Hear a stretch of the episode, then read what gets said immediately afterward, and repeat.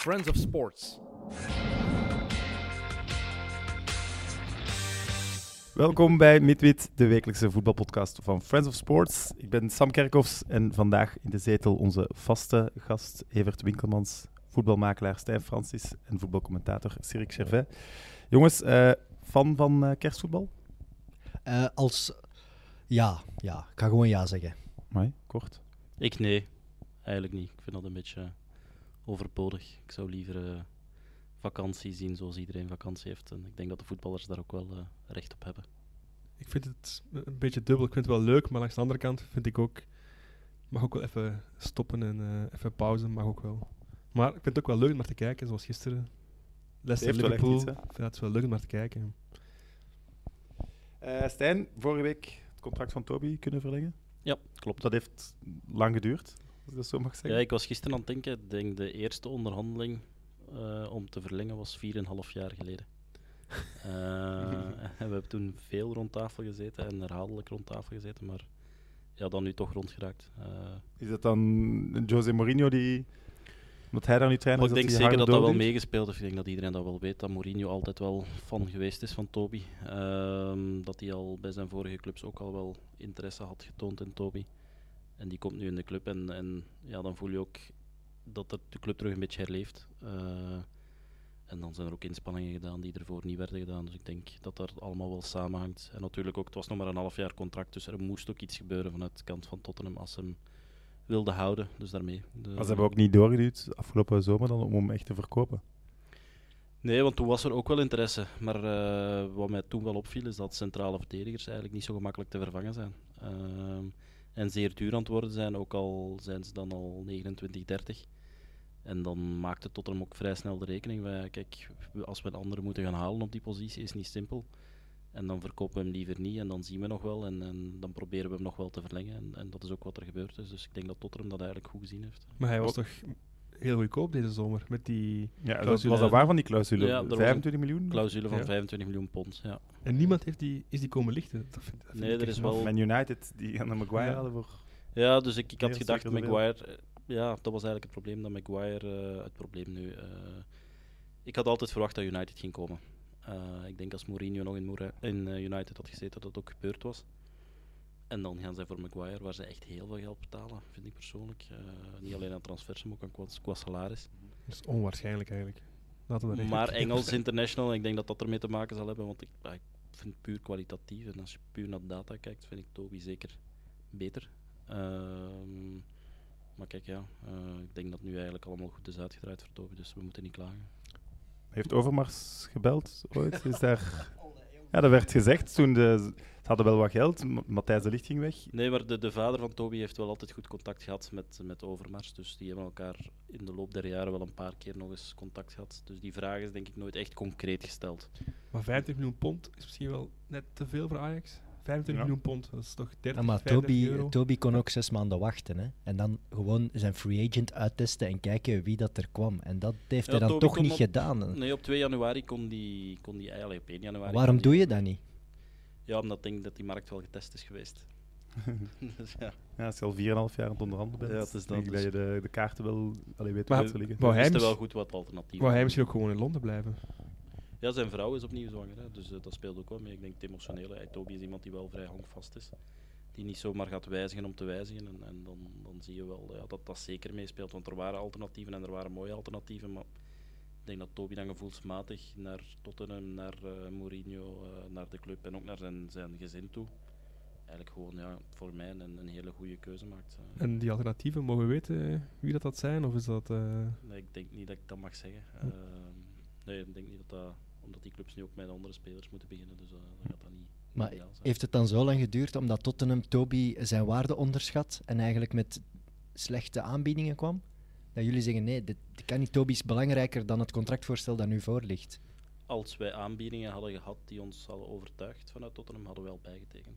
Ik zou moeten zeggen, Stijn, iets dichter. Ja. ja Nee, dan hadden we al bijgetekend. Uh, dat is natuurlijk het spel, hè, want het is natuurlijk dat is een onderhandeling en je moet geduld hebben. En, en, en soms liggen de kaarten uh, sterker aan de andere kant van de tafel dan bij jou. En, en ja, op een bepaald moment komt Mourinho en dan draai je die kaarten weer. En je komt dan ook op een half jaar eh, op het einde van je, van uw contract. Dus dan, dan komt uw positie ook sterker en sterker. En, en dan moeten zij natuurlijk ook wel iets meer gaan bieden dan, dan ervoor. Dus dat is, ja, dat is een kwestie van onderhandelen. Maar ja, zeg het, vier jaar en een half is, is toch wel voor mij een record om... eh, En dan, bel, dan kijk je naar de salarissen van andere basisspelers bij Tottenham en dan zeg je, ja kijk, Toby zit daar ver onder, dit kunnen we niet aanvaarden, dus dat moet gelijkgezet worden en dan pas tekenen we bij.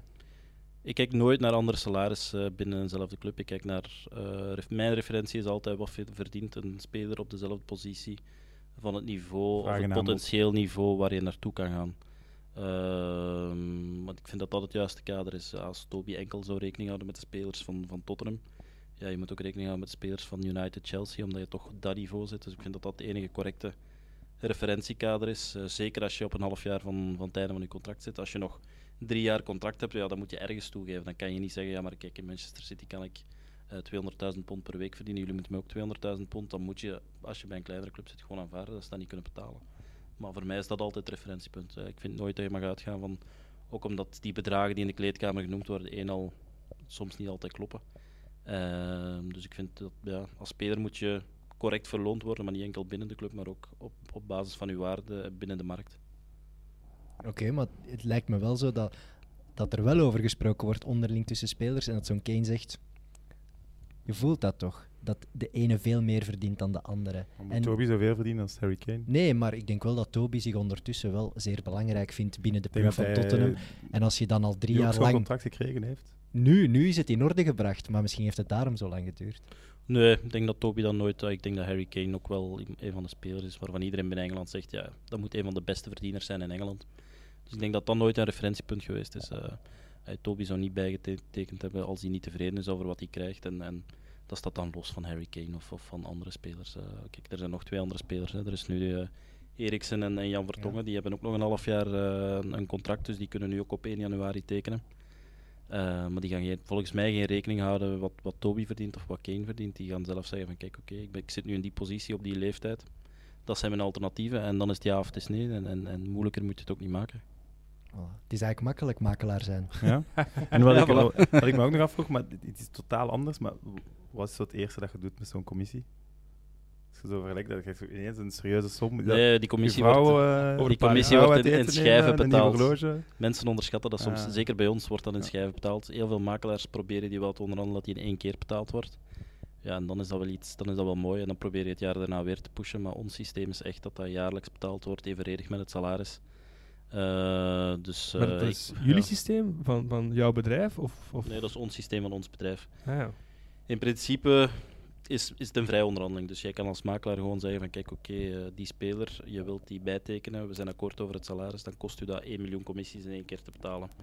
Dan kan een club zeggen, ja, maar dat is echt eh, overdreven. Nee, we betalen maximum 10% van het salaris. En wat er dan vaak gebeurt, is dat makelaar dan zegt van ja, kijk, dan gaan we gewoon elders en, en daar geven ze mij wel de miljoen euro. En dan is het eh, een beetje opbieden tegen elkaar op. En, zo kan je als makelaar wel, wel heel veel geld Mino Raiola-stijl. eh. dat is naar het schijnt wat hij doet, maar ik, ik heb dat nooit gezien natuurlijk. Maar dat is een beetje het systeem waardoor die bij bepaalde clubs altijd eh, spelers naar bepaalde clubs zal brengen. Dus omdat daar goede commissies betaald worden. Ehm, wij vragen gewoon eigenlijk eh 10% van het bruto salaris van de speler.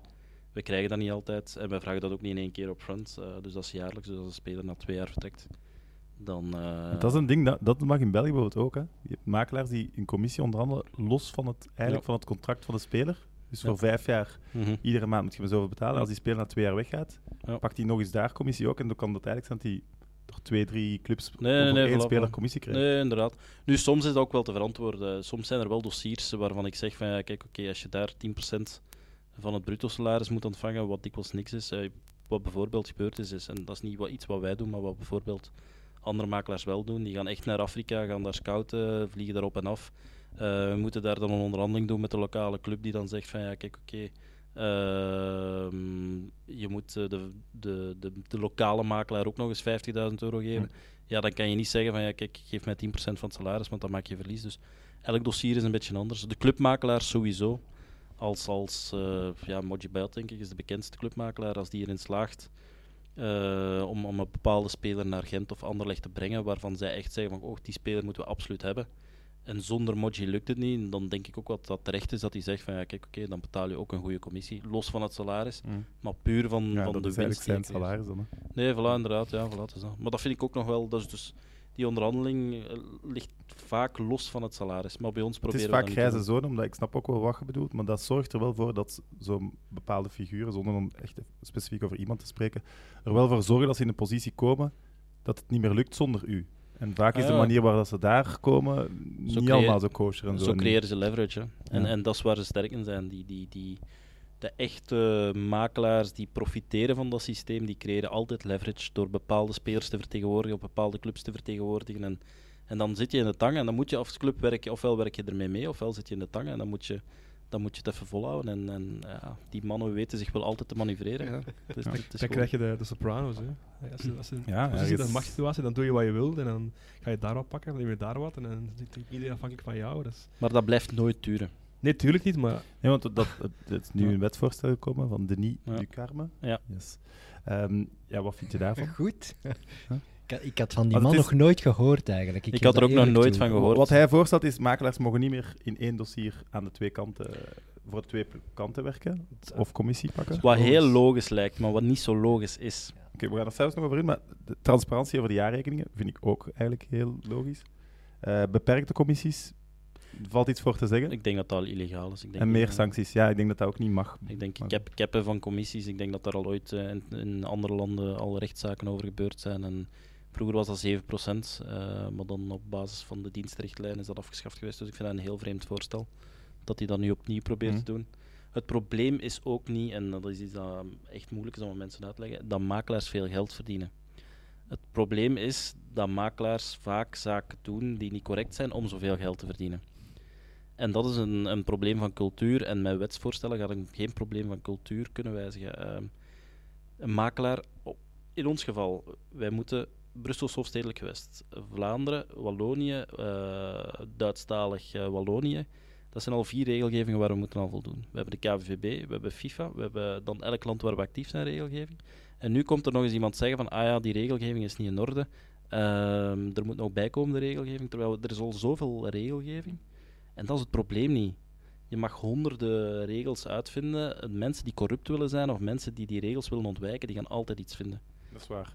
Maar bijvoorbeeld aan, het, aan de twee kanten Mhm. in één dossier, jij zegt meteen, ik snap dat het fout lijkt, maar dat is het niet. Wat is er dan niet fout aan? Want hoe, als ik dat lees, dan denk ik, ja, super logisch dat je maar ofwel voor de speler ofwel voor de club werkt. In één Nee, dossier, hè.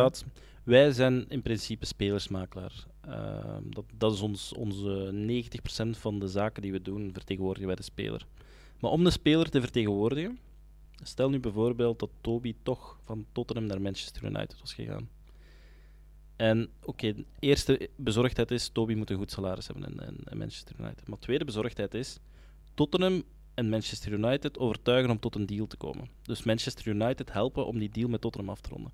Dus mijn belang van makelaar loopt op dat moment zowel voor de speler als voor Manchester United. Dus dan zeggen, ja, kijk, er zijn belangenconflicten.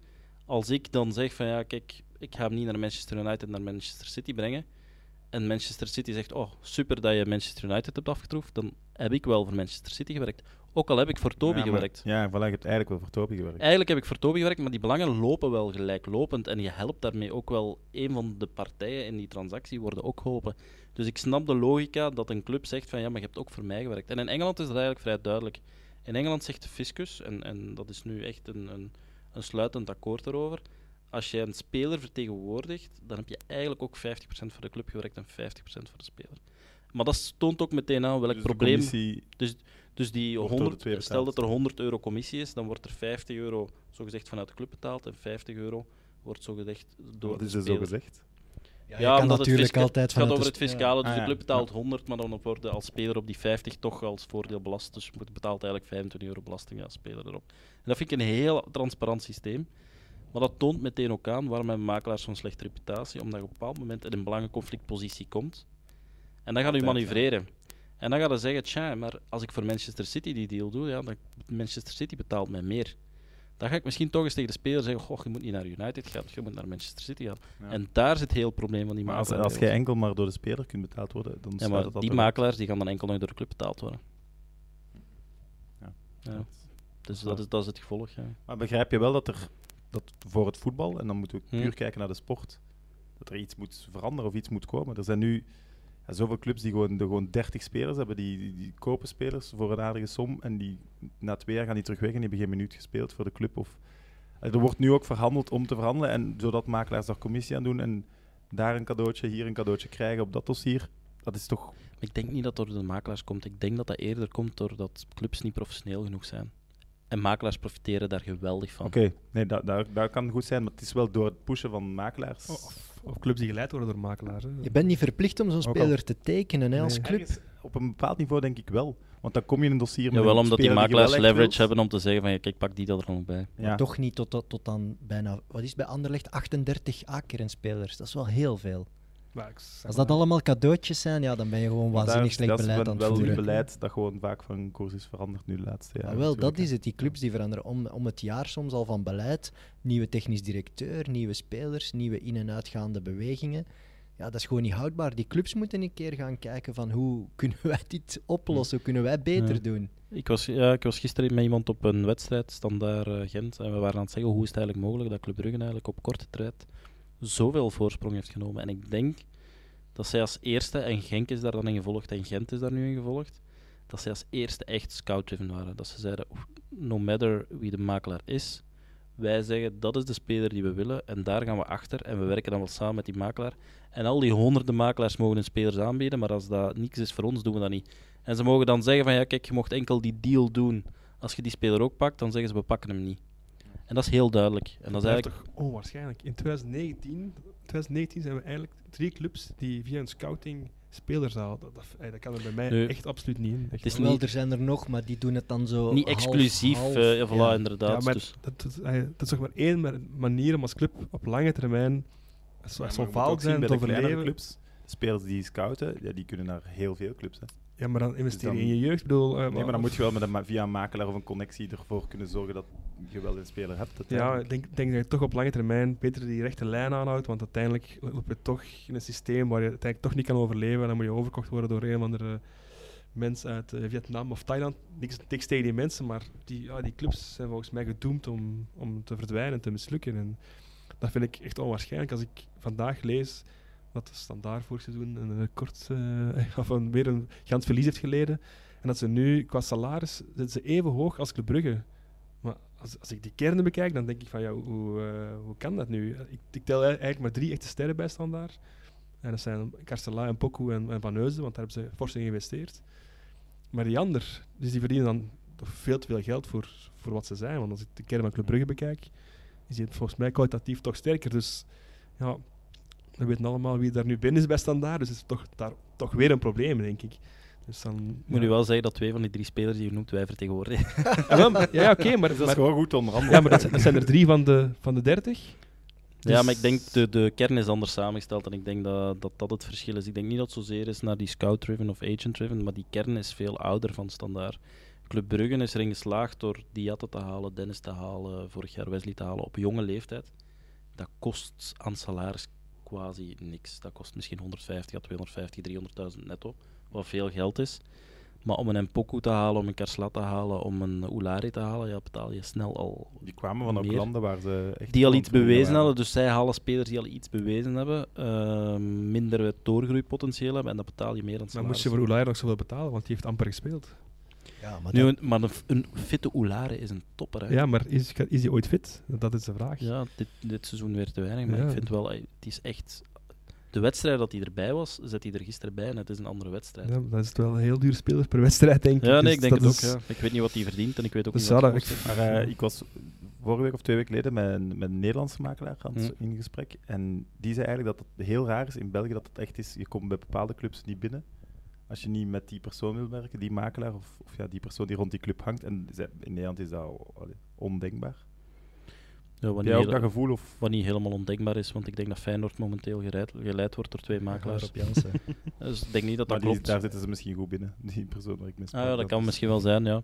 Ehm dat wordt gezegd dat je altijd bepaalde deals bij bepaalde Ja, makelaars Vroeger Bayat doen. Anderlicht, zelfs contractverlenging kwam Bayat zijn, onder- zijn handtekening onderzetten. Ik heb Bayat heeft mij nooit gepeld voor enig deal te doen met een speler die al bij die club zat of zo. Eh, Hij heeft me soms wel eens gebeld voor deals te doen buiten die club. Eh, maar die doet dat ook om leverage te creëren. Hè. Ja, ja. ja maar Die, die, en pas op, hè, die, die, doet, binnen dat, die doet dat dingen, goed. Ja. Ik zeg niet dat zijn manieren mijn manieren en mijn praktijken zijn, maar de manier waarop hij zich positioneert is wel... Ja. hij- je moet wel een zekere vorm van intelligentie hebben om dat te kunnen bewerkstelligen. Hè. En je kunt, Anderlecht kan zeggen wat ze wilt, we doen geen zaken meer. Of, dat gaat niet. Maar als je het rebel De weg wilt, moet je met Moji werken. Dat is de, duur- de duurste speler zit met, met Moji. Ja, wat moet je doen? Dus ik snap ook Anderlecht. Dat je, je, je moet, want anders blijft de rebel daar zitten en dan kost het u ja, misschien 10% van heel uw salarismassa aan, aan het rebel. Eh, nu, company zal ook wel duur zijn, maar... Ja, die had toch een een- stevig contract. speler, ja. Terwijl eh, als, als je kijkt wat die heeft gespeeld bij Hij had Anderlecht... het record, hè, eh, voor Company. Ja. Absoluut eh, record. toch onwaarschijnlijk dat, dat je- dat je die ooit bent gaan halen voor zoveel... eh, vind ik ook Met onwaarschijnlijk. nog een afkoopclausule ook nog er bovenop. Dus ja, dat is een hele... Ik heb dat nooit die, was, die begrepen. was quasi bij Gent. Hè. Ja, ja, tuurlijk. Heel last minute, de Anderlecht Ja. eigenlijk. En dan hebben ze die, hebben ze die nog eens verlengd. En dan dat zijn onwaarschijnlijk... eh, Maar als de club zich beter gaan structureren en ook hun, hun, de belangrijke key posities die ze eigenlijk in, zelf in handen hebben, gelijk een technisch directeur of sportief manager, hoe je het ook noemt, als je die beter begeleidt, contractueel ook veel beter omringt, hè, wat Mannaert bij, met, met Brugge heel goed, dat werkt wel heel goed, waardoor Mannaert ja, nooit meegaat in die excessen van die makelaars, wat bij Herman van Osbeek dan toch precies wel is fout gelopen. Dus ik denk dat daar echt een belangrijke taak is voor de clubs om dat beter te gaan doen. Ja, maar de test is op het moment dat het slecht gaat. Hè. Altijd, dat hè. is waar. Ja, Overmars, toen bij Ajax begon, wa- was had Ajax niet veel geld. Toen heeft hij echt een plafond gezet, 1 miljoen. Ja, En er zijn een paar spelers die ze konden gaan halen. En zei, ik wijk niet van het plafond af, dan niet. ja, dat was de dan- tijd dat Toby daar nog zat. En Voilà. inderdaad, en dan... Maar eh, uiteindelijk hebben ze het wel hebben ze weer wel een veranderd. buffer kunnen creëren. Nee, voilà. Ja, maar ja, uiteindelijk nu is- kunnen ze dit, nee, nu is dat niet meer onverantwoord om mee Ja, te want er zijn technisch directeurs die profiteren van veel transfers. Dat lijkt me zeer duidelijk. En bij clubs die goed geleid zijn, lijkt dat toch niet aan de hand. Dus het kan wel.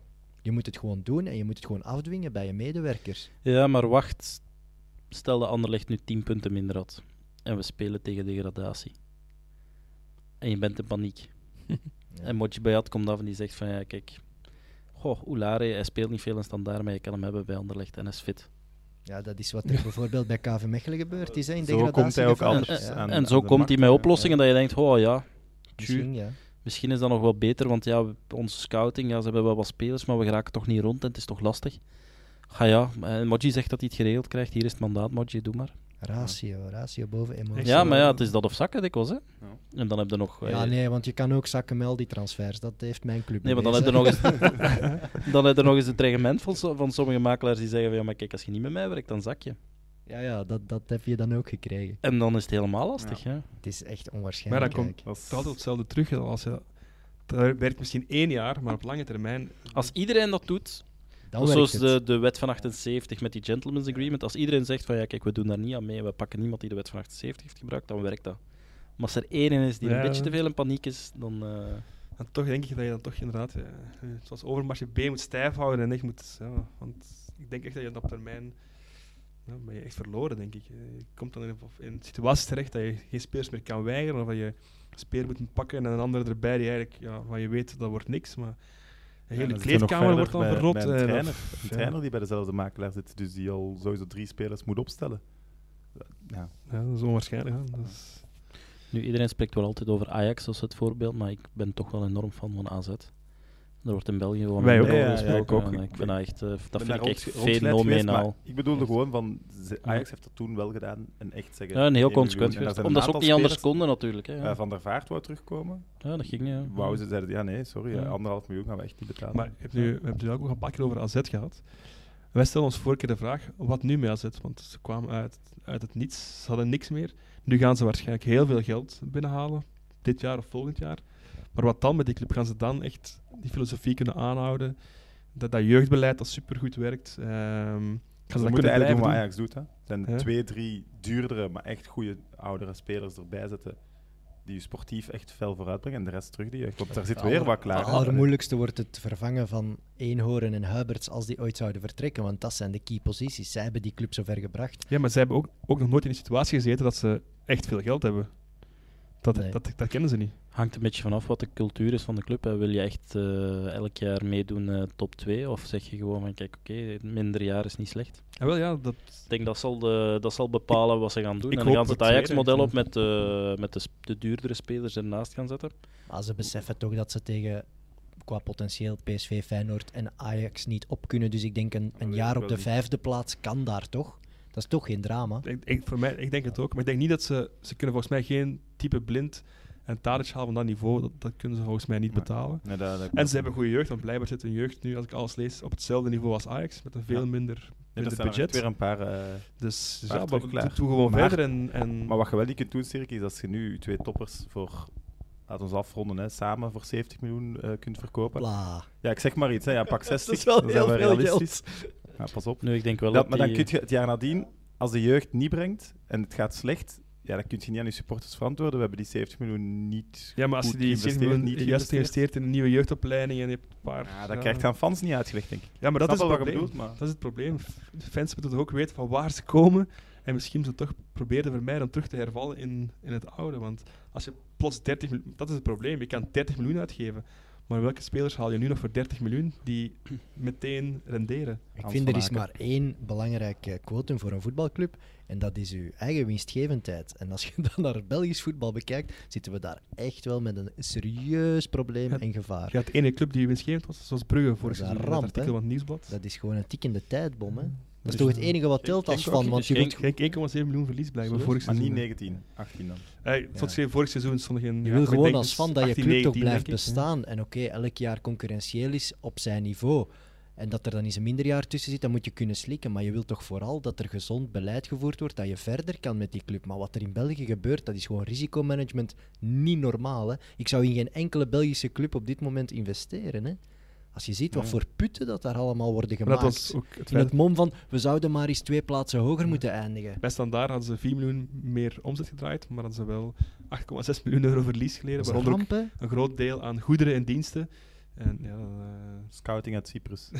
ja, of, eh, ja inderdaad. Of eh, uit Roemenië, of ik weet niet waar. Maar En de, dat is de een groot probleem. hè. transferperiode staat, staat voor de deur trouwens. Ja, een makelaar hebben is misschien leuk om eens te kijken wat moeten welke clubs doen in België. En wie heeft het, wie heeft het grootste werk nu in de, in de winterstop? het grootste werk. Of het Maar ik heb werk? eh, gisteren standaard gezien en dat verontrustte mij toch een beetje. Eh, ik vond dat daar aanvallend te weinig was. Was je daarover verrast? Ik was daar niet door verrast in het begin van het seizoen al eigenlijk. eh. Ja, ik, ik had gehoopt op een fitte Oulare. Eh, dan denk ik dat dat het probleem al grotendeels opgelost is. Avinati spelen ze dan uit op een manier dat ik hem niet zou uitspelen. Je hebt daar te weinig, je hebt te veel spelers die in de bal komen, te weinig diepgang. Lestien die dan diepgang moet creëren, maar die kan, kan ook niet elke wedstrijd brengen. Eh, Gent vond ik dat goed in elkaar zat. Maar moet, als we nu dan over standaard nu...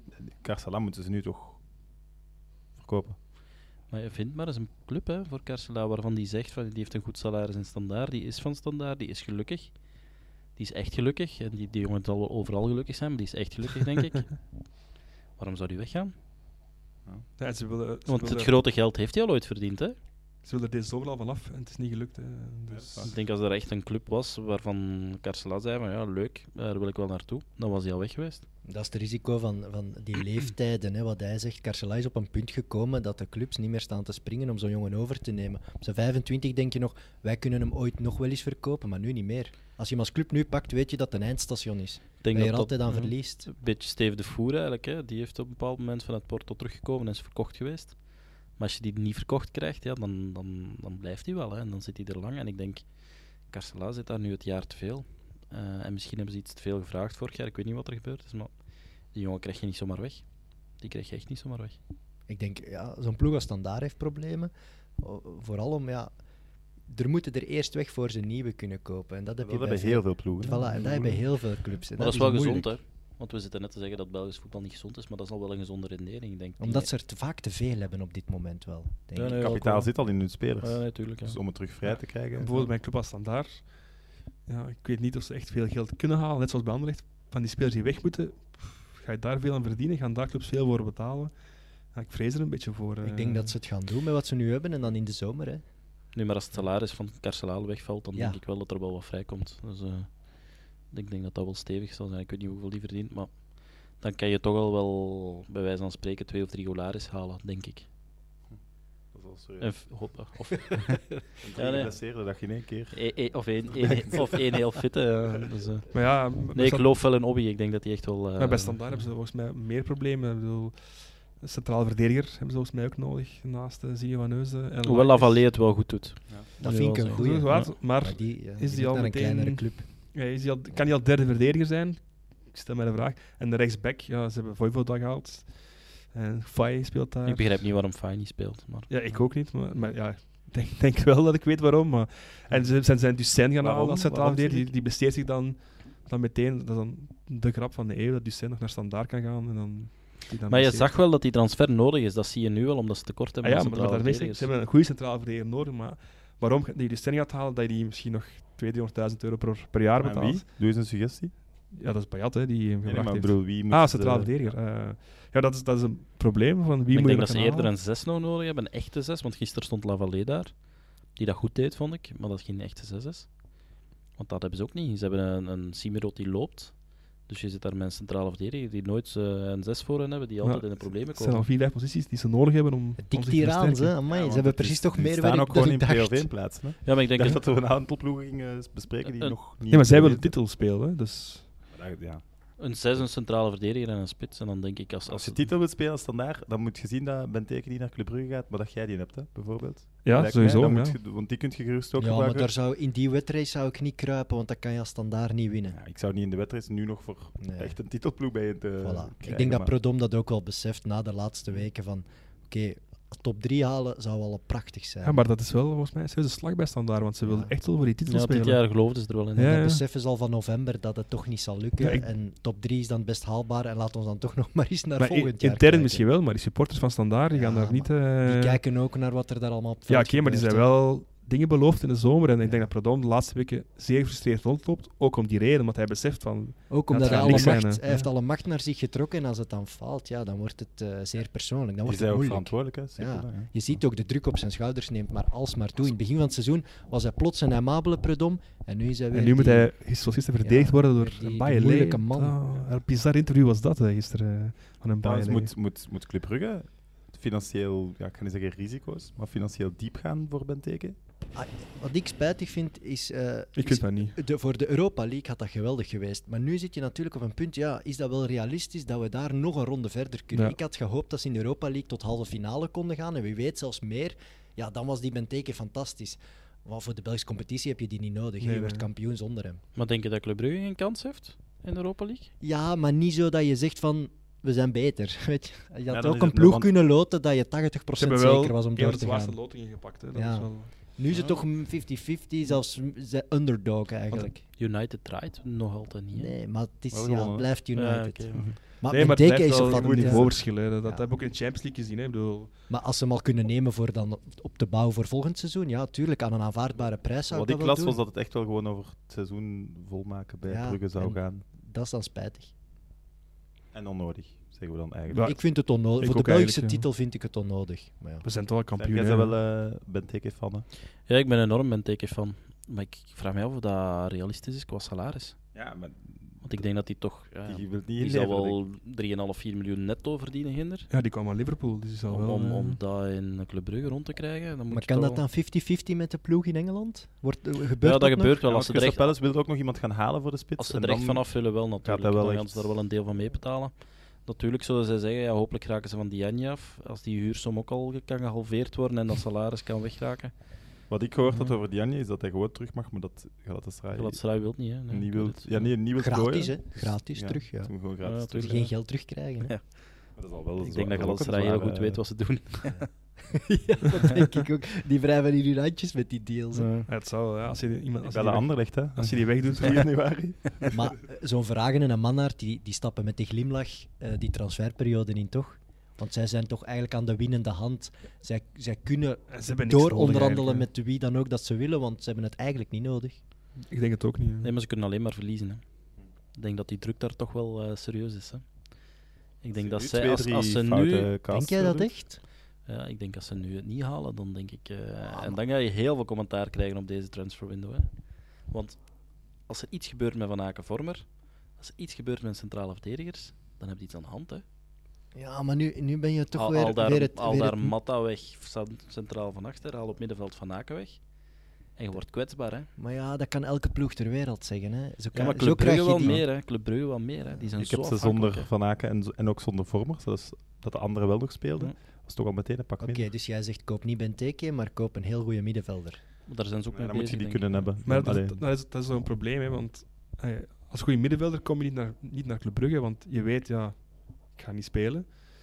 En, dan, ja, dan is hij toch een beetje eh, na een tijd gefrustreerd. Hij wil die weg, kijkt naar Sofian Am- Amrabat. En die gaat nu waarschijnlijk naar Napoli gaan. Eh, dus ja, dat, was, dat was geen slechte, maar ja, het is een jongen die eigenlijk te weinig mag spelen, omdat Vormer en Van Aken er zijn. Dus een goede middenvelder halen als Belgische club is gewoon eh, is zeer moeilijk als je die op de bank moet zetten. Maar we- gebruiken wij dan niet onze, onze opleidingscompetitie te weinig? Want eigenlijk zijn we, zeker de topploegen bij ons, toch heel interessant als, als, als groot talent Ja. om naartoe te komen. Want wij verkopen ook echt gemakkelijk. Hè. Wij houden niet vast of te lang vast van het moment dat er een degelijke som komt. En voor Premier League is al heel snel. Maar ik denk als Club Brugge nu iets gaat halen, dan gaan die iets halen dat onmiddellijk presteert. Eh, of, of een jonge gast halen waarvan ze hopen dat hij binnen één jaar of anderhalf jaar gaat presteren. Dus ik denk nu, als opleidingsclub je gaan eh, profileren in het buitenland, ik denk gewoon, ja, wij willen nu de beste. Aan de best mogelijke prijs en wij willen kampioen worden, punt. Ik denk dat dat het enige is dat hen Ja. interesseert. Eh, dus ik, ja, ik denk niet dat Club Brugge nu moet bezig zijn met opleiden. Eh, Nee, maar ik bedoelde eigenlijk dat, dat zelfs alle clubs in België dat meer moeten gebruiken, denk ik. Het probleem daar is dat ik merk, want we- ik, ik heb vrij veel contact met die Engelse topclubs en die Italiaanse topclubs. Als je dan vraagt van kijk aan Belgische clubs, genre Beveren, genre Kortrijk, van kijk, pak die jongen. Eh, nu Arsenal toevallig, denk de, de wedstrijd op standaard, eh waren er drie of vier jongens waarvoor ik een eh, mandaat had gekregen vanuit eh, Arsenal, of een allee, opdracht had gekregen, om te zeggen van kijk, probeer iets te vinden in België, zodat de jongens aan speeltijd toekomen. Martinelli en zo. Nee, niet Martinelli. Saka, Eh, maar wel op middenveld. eh, goh, wie was dat daar? Willock. Willock. eh, twee, drie spelers. Als je En- als die als beste club niet hebt genomen, dan moet je je boeken toedoen en ja, stoppen met maar ik spreek over een jaar geleden. Ik ben benieuwd naar naar het verhaal nu. Nee, en, en dan, dan kom je bij een club terecht en die club zegt ja, maar die heeft nog niet gespeeld in het eerste elftal. Die heeft enkel nog maar onder 23 iets gespeeld. Oké, nationale jeugdelftallen. Maar gaat die hier de ploeg draaien? Ja, maar dat bedoel ik. Dan moeten we toch eigenlijk durven gewoon zeggen ja. Maar als je, Ja, Pas op, want en die wat- jongens hebben ook salarissen die al pittig zijn. Hè? Dus eh, zo'n Ja, dat Willem is zat ook vorig jaar denk ik al een miljoen bruto. maar Arsenal betaalt die salarissen dan toch nog, of niet? En Arsenal zal wel een deel betalen. En hoe meer dat die spelen, eh, hoe minder dat, dat Arsenal dan zal bijdragen. Want, eh, of, of vice versa, hangt er vanaf hoe, ze, Mhm. hoe ze het zien. Dus dat is een beetje in, in beide richtingen afhankelijk. Maar ja, dat is niet makkelijk om als Belgisch club te zeggen: ik pak er een jongen die in Engeland niet speelt. En ik, ik pak die hier al als basisspeler. Eh, bij Fulham zat er ook een jongen waarvan Dennis Odoi met zijn Stijn Stijn. Dat is echt, die moet je, de broer van Sessignon. Eh, die kan eender waar spelen in België, eh, een club al, of NAC Breda. En dan zeggen ze: ja, maar die heeft toch niet gespeeld? Ja, maar dan kijk je toch op Wisecout en dan check je die heel dan Ja, maar die jongens zijn ook niet op Wisecout altijd te zien. Dus dan zie je zo'n eh, wedstrijd van onder 23, Ja, waarvan de je denkt van, ja, onder kijk, 23. dat is hier ook niet het topniveau. En gaat die hier eh, die stap kunnen zetten? Naar, want dat is ook de vraag, kunnen die de stap zetten? Dus ik snap wel dat Belgische clubs daar een beetje over En kunnen die twijfelen. jongens, of willen die jongens komen testen? Ja, maar dat is moeilijk om tegen Ja. een Willock te zeggen. Ja, ja, maar daar, daarmee eh, dat ik vraag, hè. Nee, dat is, dat is lastig. Maar Dat toch, ja, lastig. ik Willock moet hij toch gewoon nemen. Denk ik wel, ja. Die gewoon blindelings moeten Zelfs op, hè, dat is niet enkel met eh, Engelse topspelers of Italiaanse topspelers. En Zinho van Heusden heb ik ook aan Belgische clubs aangeboden gehad. Hè. Niemand wou die hebben. Hè. Ay, niemand. Er, Ja, waren, nee, nee, dat- er waren clubs die zeiden van ja, maar Stijn is nog te jong. Toen hij 18 was en een half jaar later breekt hij dan door. Maar ja, dan moet je echt iemand hebben die hem kent, die hem al van in de jeugd kent. Die zeggen we pakken maar hem. dan komen we wel weer meer op, op beleid en op, Op kunnen, ja, dus- visie en En dan zie je dat de clubs die hem wilden, ook de clubs zijn die goed geleid zijn. Maar zoals, zoals, zoals senior clubs, die- hey, als het beste club moet je dan toch gewoon bellen naar hey, de jeugdtrainers. Ze zijn eh, toen nationaal ploeg Gert Vrij, eh, denk ik, op dat moment. En daarvoor andere, bij die songs. Maar moet je die, nog moet je bellen. toch zelf ook zien. Dan moet je Maar- toch nog... Maar er worden 100 seniors aangeboden, zeggen ze dan. Ja, en iedereen maar, zegt dat dat iets speciaals maar is. als beste club, als je dan belt naar de trainer van nationaal ploeg. En die zegt, ja, die moet je pakken zonder, Ja, eh, toch zonder wel twijfel. adelbrieven om voor te Ja, leggen. ja, inderdaad. Maar, Ik snap dat er eh, risico is, maar als je Anderlecht bent en dan wordt, kan je derde centrale Nee. verdediger worden, die neemt twijfelde toch... nooit. hè. Nee, inderdaad. Maar als je hem niet kent en je weet het niet, en hij komt in een lijstje van 50 anderen en je hebt niet veel tijd. Ik weet niet wat dan- excuses zijn, hè, Ja, maar, maar Evert, dan bel je Ja. toch rond, dan Ja. bel je naar de nationaal ploeg, dan, dan check je Ja. toch, vraag je dat is video's op. Ja. Ja, Anderlecht trouwens, Bolly, is dat de oplossing? Ik had nog een tip voor Brugge. Ja. Voor een goede middenvelder voor Vormer te vervangen, Fortuna Sittard, Diemers. Blind pakken. Ken hem niet. Ik ken hem ook niet. Ik ken hem van naam, ik ken hem niet nog. Ja, fantastische statistiek. Is eigenlijk de man daar op het middenveld. En ik denk dat die wel naar Brugge komt om 50-50 te spelen. Oké. Een Anderlecht? Bolly? Gaan we het, Anderlecht, daar is echt heel veel werk, denk ik. Ja, ik weet niet. Bolly is, zou ik ik, snap niet dat er doen. veel werk is, Ik maar ze moeten niet niet veel spelers gaan halen ook niet, denk ik. Ik ben geen, ik, ik ben geen reuze fan van Bolly. Ik ook niet, hè. ik ken iemand toevallig die heel hard Sint-Truiden fan is en eh, die ziet het wel. Ik zie het minder. Ik denk niet dat dat een spits is voor de kampioen van België. Dat denk ik Ik niet. denk dat dat type spits is die perfect rendeert bij een ploeg als Centrale, waar hij de man is, waar alle ballen naar hem komen. Die ploeg kan dragen en trekken, er moet veel gelopen worden, maar bij Anderlecht Maar een linksbak en zo, dat is toch prioritair? denk Of- ik ook, ja. Want ja, ze hebben toch Roef. En die is fit. En die Ja, speelt ja, maar, maar jij zegt de Anderlecht heeft veel werk. Ik- dat is zeker waar. Ja, ik maar was ook aan het denken, met denk dat ze niet zo... Ja, nee, ja, ik ben ook aan het denken. Als er nu veel mensen gaan niet halen, zo dan gemakkelijk. zetten ze weer iemand van Ja. de jeugd. Ja, voilà. Gewoon een, fi- Geblokkeerd. een fitte kern hebben. Ja, en, eh, fit blijven. En vooral Ja, en wel, de spits mag er wel nog bij. Want nu heb je mag wel... erbij omdat je kwetsbaar bent, omdat je maar één spits Ja, en hebt. je ja. kunt niet wisselen of je kunt niet een ander type spel gaan Ik denk spelen. ook wel dat ze dat wel willen. Dus, eh, en een linksback willen ze ook wel. Dus kern afslanken, denk ik vooral. Dat dat belangrijk kan zijn. eh. ik denk dat ze daar vooral van Trebel willen afkraken om wat budget te hebben.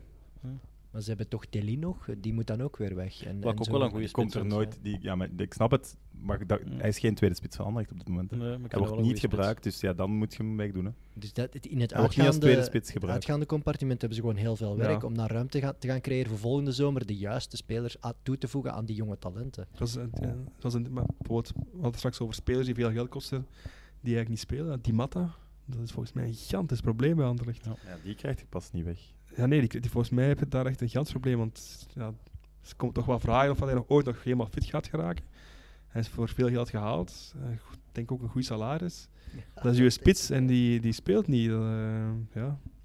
Maar Anderlecht wil transfers doen voor toch nog die play-off 1 te halen. En dat is gewoon een gigantisch risico op dit moment. Stel dat ze vandaag verliezen, dan blijft het acht punten met de zesde plaats. Als vandaag ver, verlie- Allee, dat is net zoals vorige week tegen Genk, dan... Ja, Ja, maar moet- dan- het is van te moeten nu. Ah wel, en welke transfers moet je dan nog gaan doen? Dan zit je met mes op de keel aan die onderhandelingstafel. Als club ja, is dat niet fijn zitten, denk ik. Nee, nee, daar kunnen we wel van profiteren. maar ik denk wel, wat ik wel merk bij Anderlecht, is toch wel een zekere rationaliteit die er aan het insluipen is. Dus ik denk niet dat ze gekke dingen gaan doen. Ehm, Ik vraag dat ook niet. ja. Hoe voel je dat dan bij verschuren en zo? Ja, ik, ja omdat we hebben daar nu Albert, Albert eh, verlengd. En dan merk je toch dat daar toch nuchter wordt over nagedacht. Niet, eh, niet super emotioneel of niet super naïef. En, en dat er daar toch eh, goed over onderhandeld wordt. Terwijl in het verleden eerder was van ja, maar het is een van de jeugd, we geven hem een dik contract en het is opgelost. Met wie onderhandel je dan? Eh, met Michael vooral. eh Company is er ook eh, even komen bijzetten, maar meer voor het sportieve dan. samen met Verkouteren. Maar dat moet wel ook invloed hebben op, op, op zo'n jonge speler, toch? Dat, dat Company zegt Ja, wat zijn plan is en Ja, blijf maar even... Allee. Company doet dat geweldig. Eerlijk, ik was onder de indruk van Company. Over zijn sportieve plan met... met- over zijn sportieve plan en de manier waarop hij dan eigenlijk sprak met Albert en met mij. En, en ook wel duidelijk aangaf wat het kader is en, en wat de limieten zijn van de club en, en hoe, hoe zij het zien. En eh, ook op een manier spreken dat de speler ook wel heel duidelijk begrijpt van oké, eh, dit is het plan en we gaan er... zo ik heb nog we- geen spijt. Want het was Nee, ik twee heb maanden geleden zoiets. dat is twee maanden geleden. Ik, ik denk dat Sambi nog niet klaar is voor het buitenland. voilà. Eh, ook al was er wel wat interesse, maar ik denk ook ja, als, als er iemand is zoals Company die echt in u gelooft. Hij speelt ook wel alles. Hè. en hij speelt alles. ehm, eh, ik, ik vind het vreemd dat Anderlecht nu zou moeten gaan spelers halen. Ik zou gewoon zeggen: van, kijk, Mm. laat, laat die jonge gasten. Ik denk twintig jaar geleden was het Beveren die met al die jonge gastjes bijna degradeerde. Ja. Alle jonge Afrikaanse toptalenten. Eh, het jaar daarna wonnen ze de beker, denk ik. Anderlecht is beter dan toen, eh, het Beveren van toen, omdat ze meer kwaliteit hebben. Geeft die gewoon twee jaar en dan wil ik het nog wel eens zien als ze ze twee jaar kunnen houden. En ja, voilà, gaan talenten nog twee jaar blijven? Ja, ze hebben al gaat het Lokonga, die, probleem die, zijn. Lokonga blijft. Ja, maar dat is al een zo goed begin. Kana bijvoorbeeld, d- daar zitten toch ook wel veel clubs achter. Ja, maar ook die moet twee jaar blijven nog. Hè. Ja, ja, moeten wel, maar Ja, als ik de denk, Maleise, sportieve Maleise blijft... ik denk dat dat een beetje de rol van Company moet zijn. Die moet daar gewoon, wat hij ook met, met Al Albert goed gedaan heeft, vind ik. Van kijk, zei van kijk, dat is het plan. En zo zien we het. En wij moeten ons bij, nu moeten we bij elkaar blijven en dan kan iedereen hier doorgroeien. Want als dat het model wordt van Anderlecht, dan gaan ze volgens mij veel meer geld verdienen. Want Anderlecht heeft een pool van jongeren altijd, altijd opnieuw. Maar waar ze zelden genoeg geld voor gekregen hebben. Hè? Nee, oké, maar dat komt Die zijn nu altijd wel, door een achterpoort. veel zijn door de vorige generatie door een achterpoortje moeten vertrekken omdat niemand de Ja, kans heeft behalve- gekregen. Maar als je Ja. daar een company hebt Ja. met zijn internationale uitstraling en als die zegt tegen de clubs van kijk, dat is echt een goede. En dan denk ik wel dat dat model kan werken, maar je moet geduld hebben. En dat is het probleem nu, dat geduld.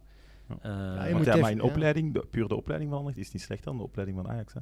Nee, nee, nee. dus pas daarna, in hoe, je in de eerste ploeg komt en het plan dat daarmee is. En ik denk in Daar. dat begeleidingstraject, maar dan mist België wel een jong Ajax. Als daar een jong Anderlecht ja, was, dat Ja. is... eigenlijk moet zo'n Marco Cana nog niet een e- eerste van Anderlecht spelen. Die moet nu gewoon jong Anderlecht spelen.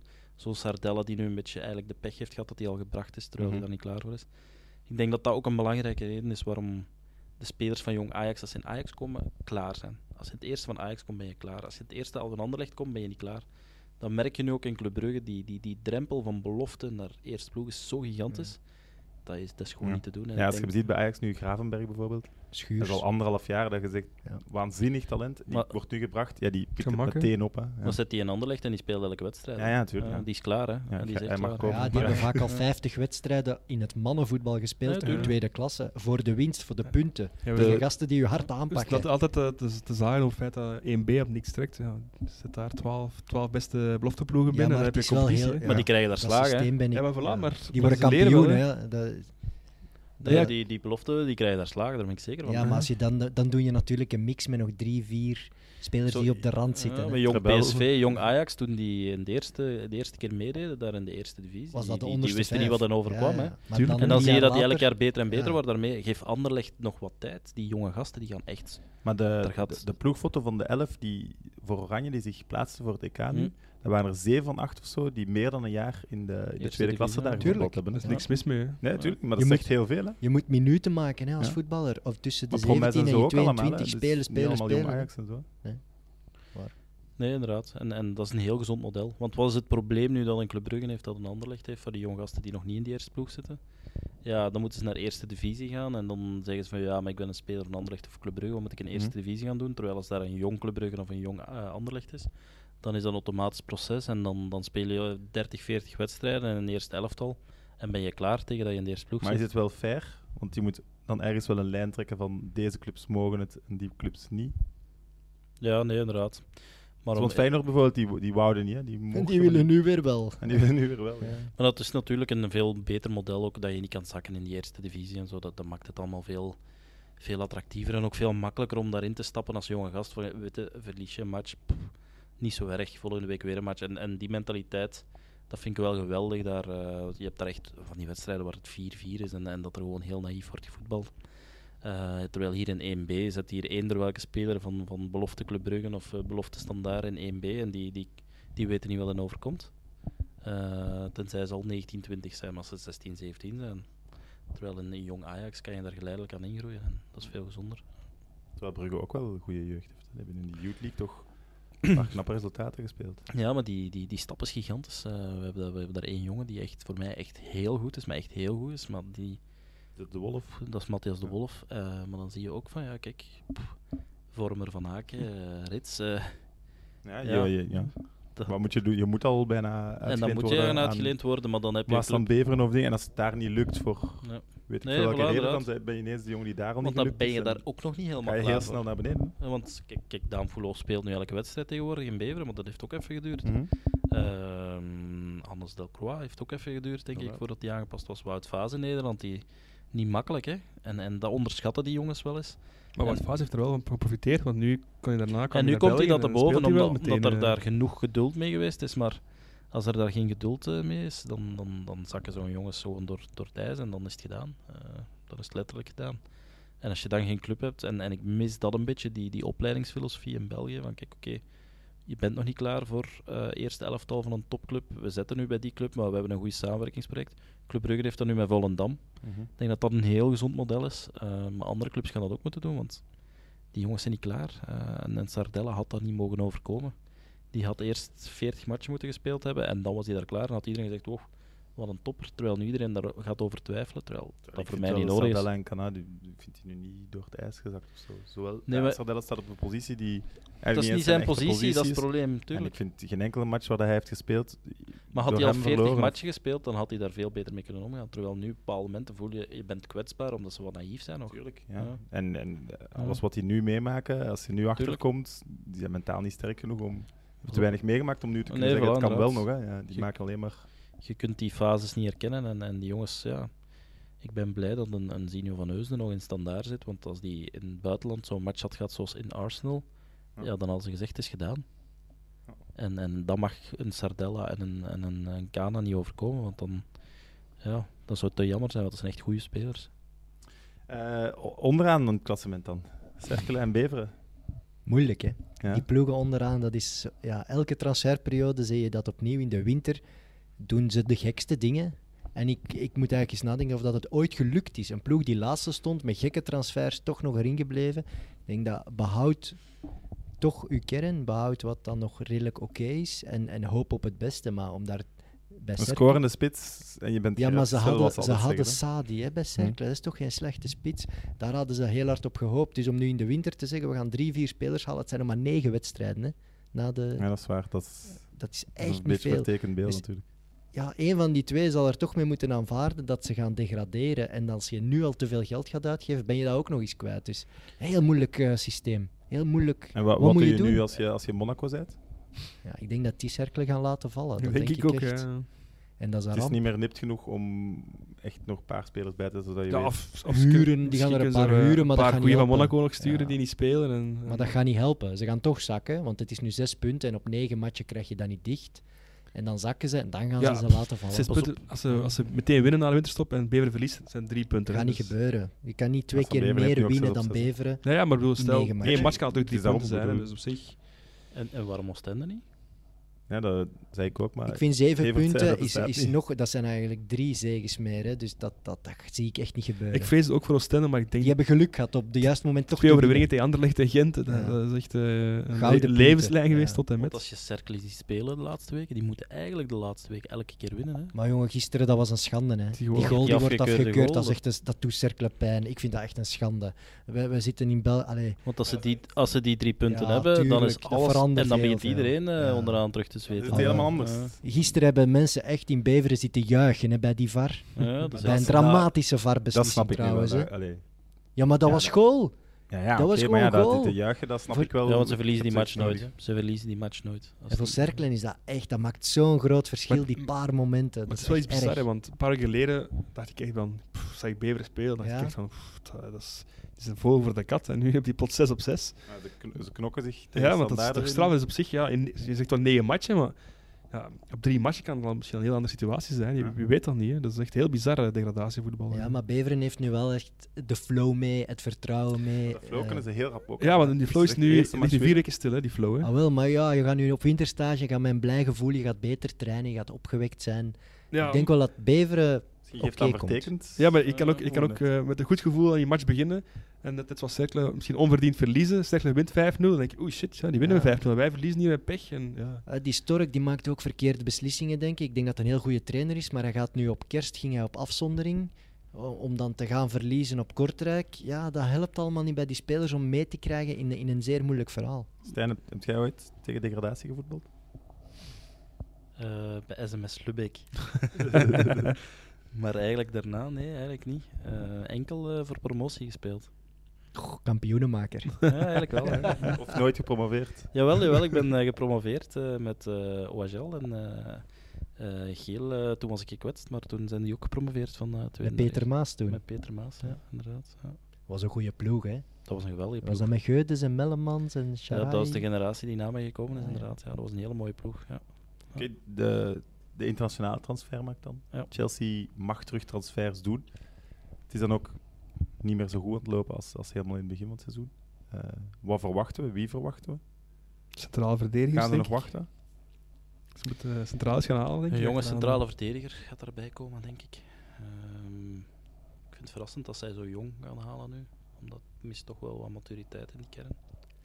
Ehm, Alderweireld hè, was een optie geweest voordat ze de, de Ben hadden gehad. Hadden ze die moeten, snel moeten pakken. Hè. die was te oud, denk ik. Dus, Ja, eh, oké, maar ze toch, je hebt toch iemand nodig bij Chelsea die een beetje die verdediging kan leiden? Want, Ja, met respect... eh, Ah, Abramovic is van tactiek veranderd. ja dus- inderdaad. ja, natuurlijk, wel. Ja. Het is niet meer hetzelfde eh, Chelsea van... Ze zijn wel eh, Pulisic. dan? Want het is, het is gemakkelijk om te zeggen een jonge centrale verdediger.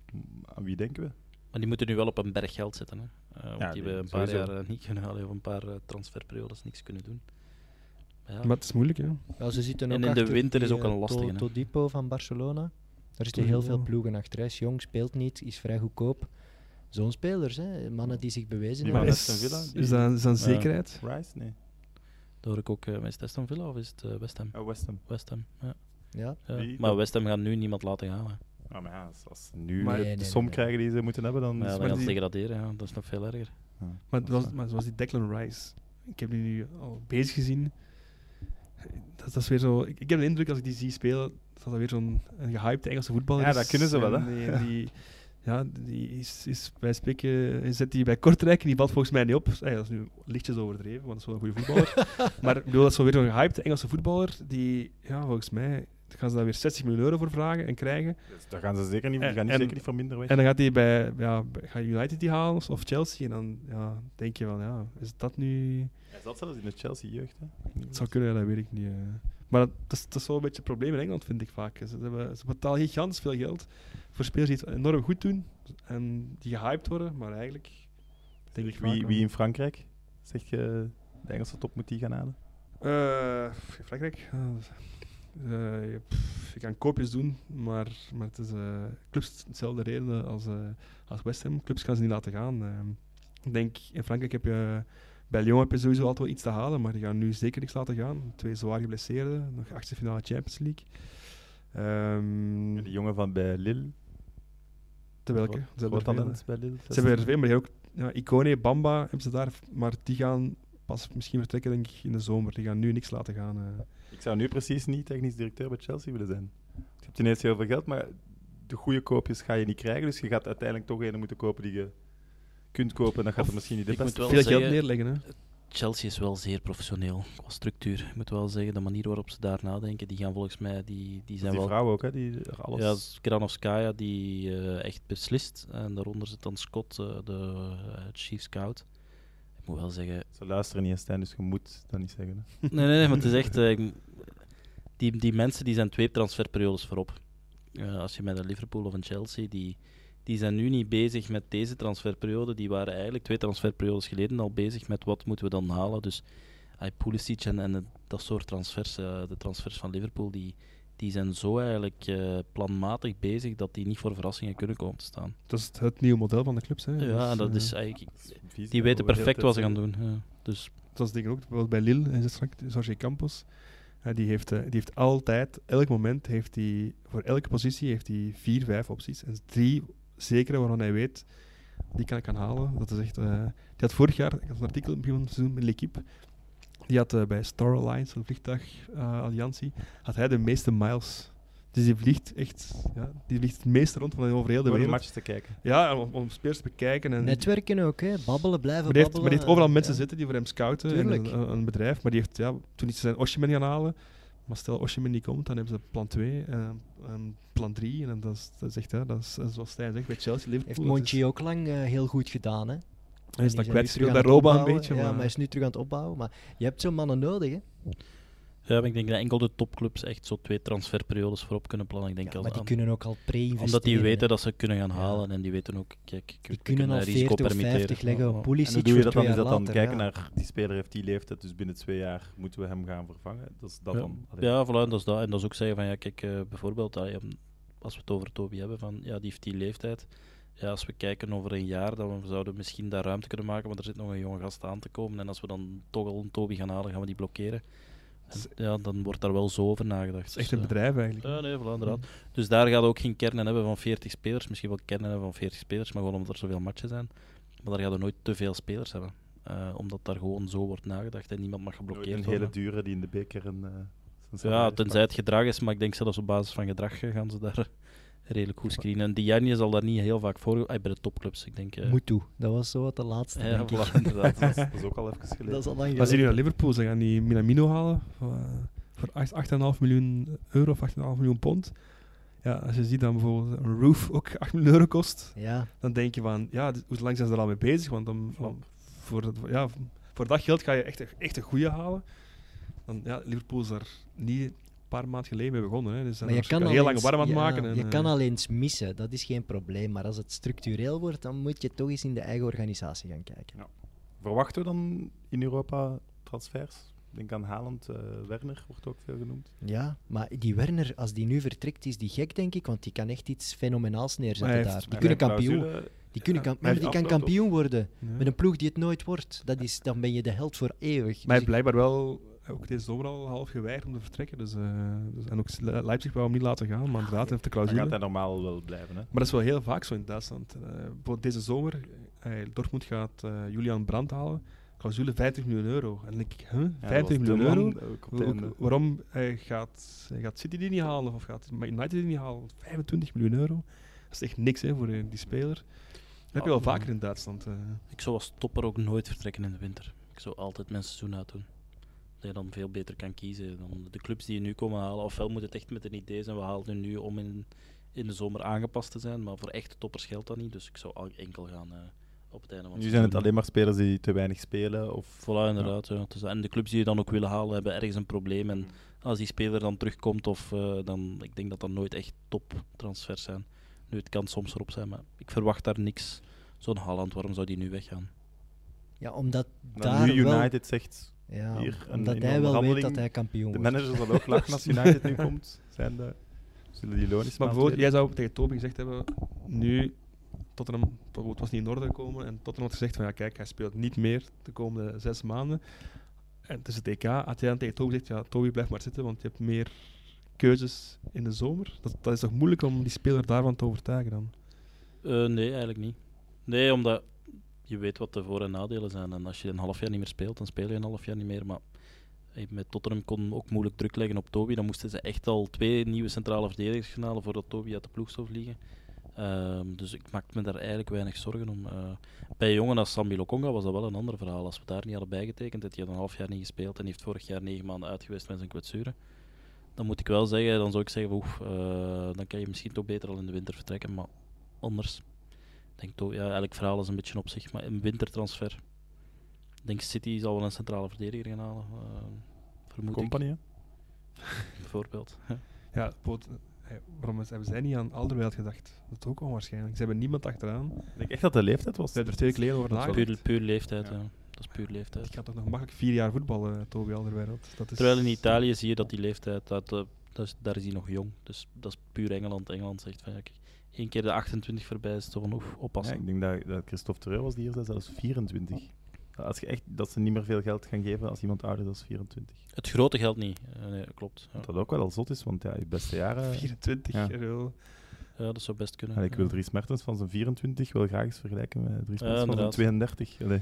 Ja, want dat is de eeuwige discussie. Want als je ziet, die, maar die zijn lichaam is ook nog zo jong. Dat is, die, die, die kan je geen 32 noemen.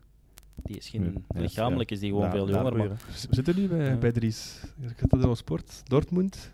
Hij heeft blijkbaar eh, geweigerd, want hij wil in Napoli blijven, als we de Gazzetta mogen geloven. de Dries is gelukkig in Napels. Ik denk dat iedereen dat wel weet. Ehm, dat is ook een mooie club. En, en ik denk als Dries zijn om Napels te verlaten, ja, dat zal toch ook sowieso ooit pijn doen, moest dat gebeuren. Dus ik denk gewoon dat Napels eh, weet wat hij aan Dries heeft. En, en dat Dries weet wat hij aan Napels heeft. En Maar je moet zelfs niet gaan onderhandelen in Napoli. Want De Laurentiis heeft gezegd, het is 4 miljoen per, per jaar of, of niks. Ik kan niet meer... eh, Dat is denk ik niet meer de ik situatie. weet niet of eh, De Laurentiis op de juiste manier geciteerd wordt door Italiaanse kranten. Hij citeert zichzelf ook heel graag, heel vaak. Dus, eh, Ja, maar dat is wel een. eh, die Italiaanse journalisten zijn de ergste ter wereld. Eh, dus alles wat er daar gezegd en geschreven wordt, ik lees dat echt niet. Dus echt... eh, Ik lees daar echt niks van. En, en gewoon mensen die doorsturen dit of dat. En dan ik denk van. Maar dat hij gezegd heeft van de spelers die niet mee willen nieuwe dingen mogen vertrekken, dat is een radio-interview. hè. Ja, nee, Mertens mochten... Maar, maar, maar die gezegd, man ze- zegt soms dingen dat je dan. echt denkt van. Ja, het is, het is ook, hij zegt ook de dingen om te chockeren. Ja. Pas op. En, En om en- druk te zetten. En hè. het is een intelligente man, hè, dus eh, het is bewust, hè. ik vind het, ergens vind ik hem nog wel charmant op die manier, omdat hij heel bewust dingen zegt om u uit te lokken. En ook tijdens de onderhandelingen. En, en ja, die weet heel goed dat dat radio-interview, daar is over nagedacht. Hè. Dat is niet plots eh, dat hij even iets gek zegt daar. En, eh, dus, en dat is emotie natuurlijk. En, en er zijn dingen gebeurd daar, dingen dat iedereen dat weet. Maar ja, Ja, die, ja. Je kunt toch niet normaal gezien tegen het einde van het seizoen all-time club topschutter gratis laten vertrekken. En dat weet jij beter als mij bijvoorbeeld. Binnen vijf dagen of binnen zes dagen 1 mag je wel gewoon met elke club gaan praten en al een handtekening zetten die dan... 1 januari mogen we onze handtekening Ja, zetten. en Conte, ergens. Conte Dat is Willem, toch- hè. Dat is toch op heel hoog niveau eh, hè. pokeren, lijkt mij dan. Als er daar nu iemand met een club met een mooi verhaal en een mooi bedrag naar Dries komt, heeft geen enkele zekerheid. Tenzij er natuurlijk op rekent dat Dries emotioneel toch verknocht is aan Ja, Napels. en Dat, zegt dat van- zeg ik, dan is het gewoon pokeren op een heel hoog dat is de- niveau. je kunt gewoon je all-time topschutter gratis laten vertrekken, terwijl hij nog bewijst een basisspeler te zijn. eigenlijk. Only one way to find out. Kijk je daar nu naar uit? We gaan nu nog eens uitnodigen. Kijk je daar naar uit, naar, naar, die, naar die periode die er nu aankomt, zo bij Dries, die onderhandeling? Is iets dat Ik, vind, ja, ik, ik onderhandel echt heel graag. Ik Ja. vind dat echt fijn. En zeker met die voorzitter van Napoli. Eh, ik was daar tien dagen geleden was ik nog daar bij met Rome. En dan zegt hij, kom we gaan een koffie drinken, kom maar een koffie drinken. Dus ik ga naar daar, ik denk ik ga een koffie drinken. En kom je daar eh, op zijn bedrijf aan, in, in het centrum van Rome. En eh zijn vergaderzaal, plots zit daar de CEO, financieel directeur, sportief directeur. en hij tegenover u. En ik dacht, ja, we gaan even gewoon even praten over Dries, maar ook over andere dingen. En dan is dat een heel formele meeting. Dus die man, ja, die, die heeft altijd wel iets. En eh, ik vind dat wel, ik vind dat wel leuk. Maar die speelt altijd poker, zoals Sam. Constant eigenlijk. Ja, Maar die is daar wel goed in, hè? ja. Pas op. Ja, hè, maar ja, is, je Ja, hè. weten mensen niet. Juventus betaalde destijds de clausule, allee, het bedrag dat in zijn contract stond. Maar hebben wel aan Napoli gevraagd, mogen we dat in twee keer betalen? En dan vervalt de clausule. Eh. dus dan zegt hij eigenlijk gewoon, ja, ja, maar dat, dat gaan we niet, niet te breed uitsmeren. Dus eigenlijk gaat hij akkoord Ja. met kopen maar weg voor 90 miljoen. Wat dat dan later gezegd werd, ja, daar kunnen we niks aan doen, want ze hebben de Ja. clausule gedaan. Ja. ja, het is eh, Dat is eh, toch mooi, mooi pokeren altijd. Italiaans voetbal. eh, Het is ook een filmmaker, hè? Ja, ja, dus hij kent wel iets van theater.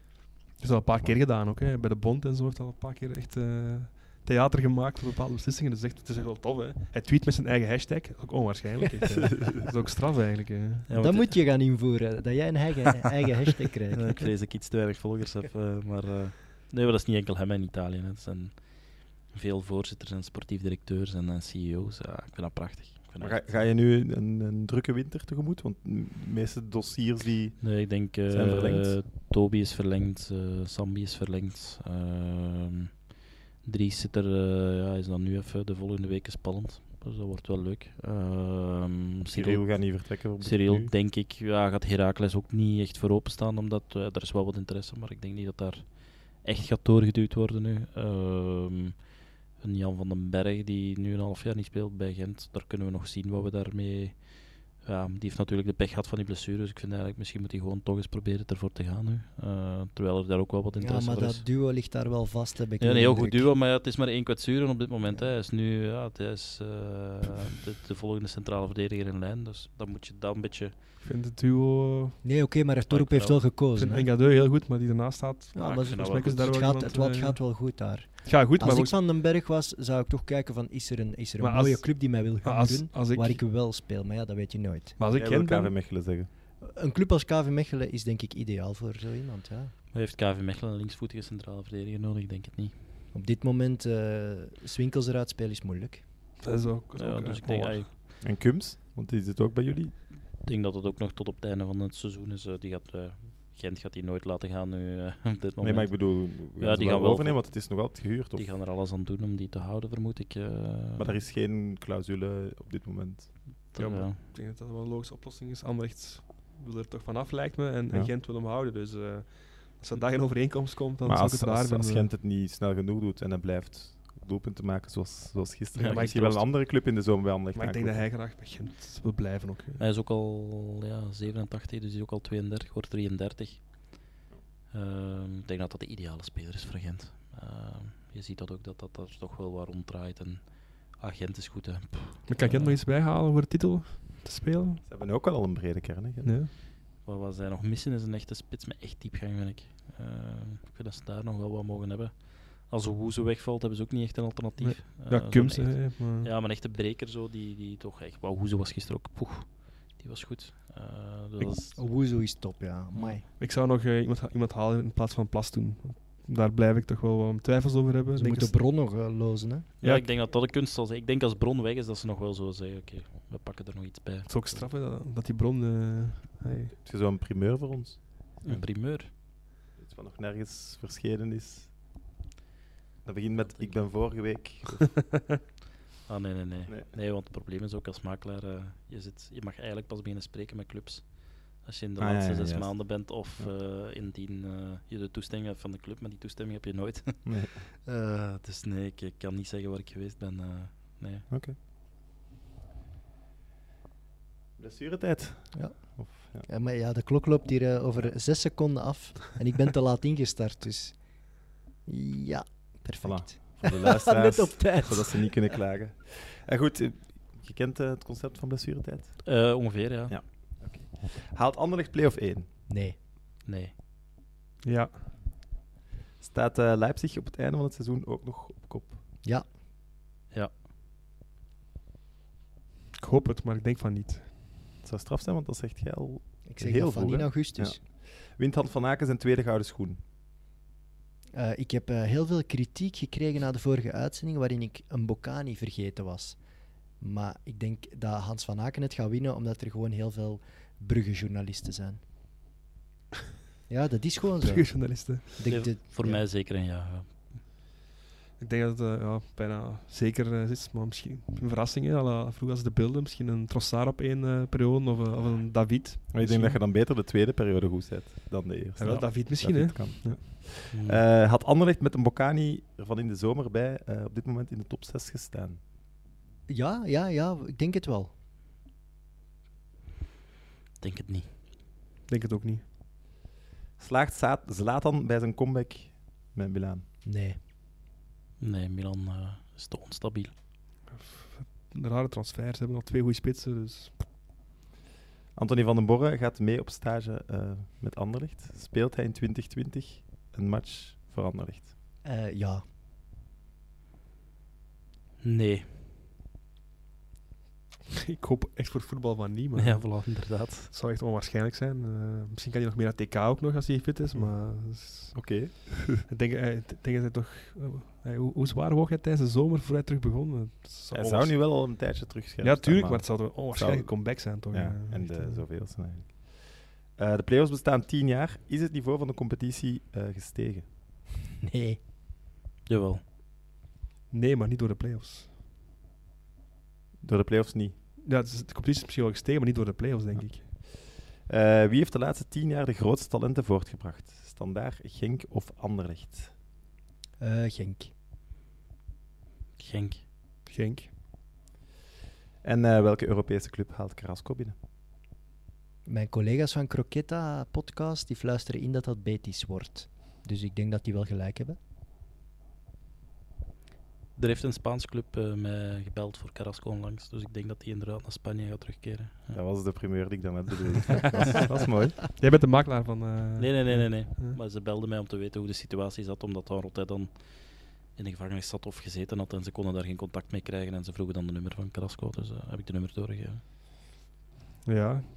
Ja, ik denk dat Spanje wel hem het beste ligt. Maar of dat Betis de goede club is, daar twijfel ik echt wel over.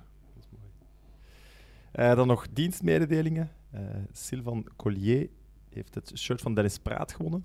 Ehm, hij was er dichtste bij met 192 minuten. Het totaal was 180. Er zijn een aantal slimmeriken die na de wedstrijd nog 180 hadden. gezet, Maar dat, dat hebben we dus eh, Oeh, ik, gezien. mag, ik mag niet meedoen dan, of wat? En, en voor het KDB-shirt mag Evert een naam trekken uit het potje. Yes, laten we hopen dat Evert Winkelmans is. Eh, ik ga blind trekken. Zit Assen er ook in dat potje? Of? Het is Tien keer. David VM5. Oké. Dan gaan we kijken, nog voor eh, we de uitzending posten, of hij ons effectief volgt op Instagram. En als dat zo is, heeft hij het Kevin de Bruyne shirt Oké. gewonnen. Amai, dat is wel een mooi kerstcadeau. Voilà. Zo zijn we. Ja. Vond je het leuk, Stijn? Ja, zeker en vast. Zeker Misschien in februari een aantal transfers extra uitleggen? Of Of dat ik dan wat extra te veel heb. vragen? Nee, nee, nee, zeker. eh. Nee? Ah, achteraf iets uitleggen is veel makkelijker dan eh, nu als het volop aan de gang is. eh, Dat is lastiger. Goed. Aan de kijkers en luisteraars, tot volgend jaar.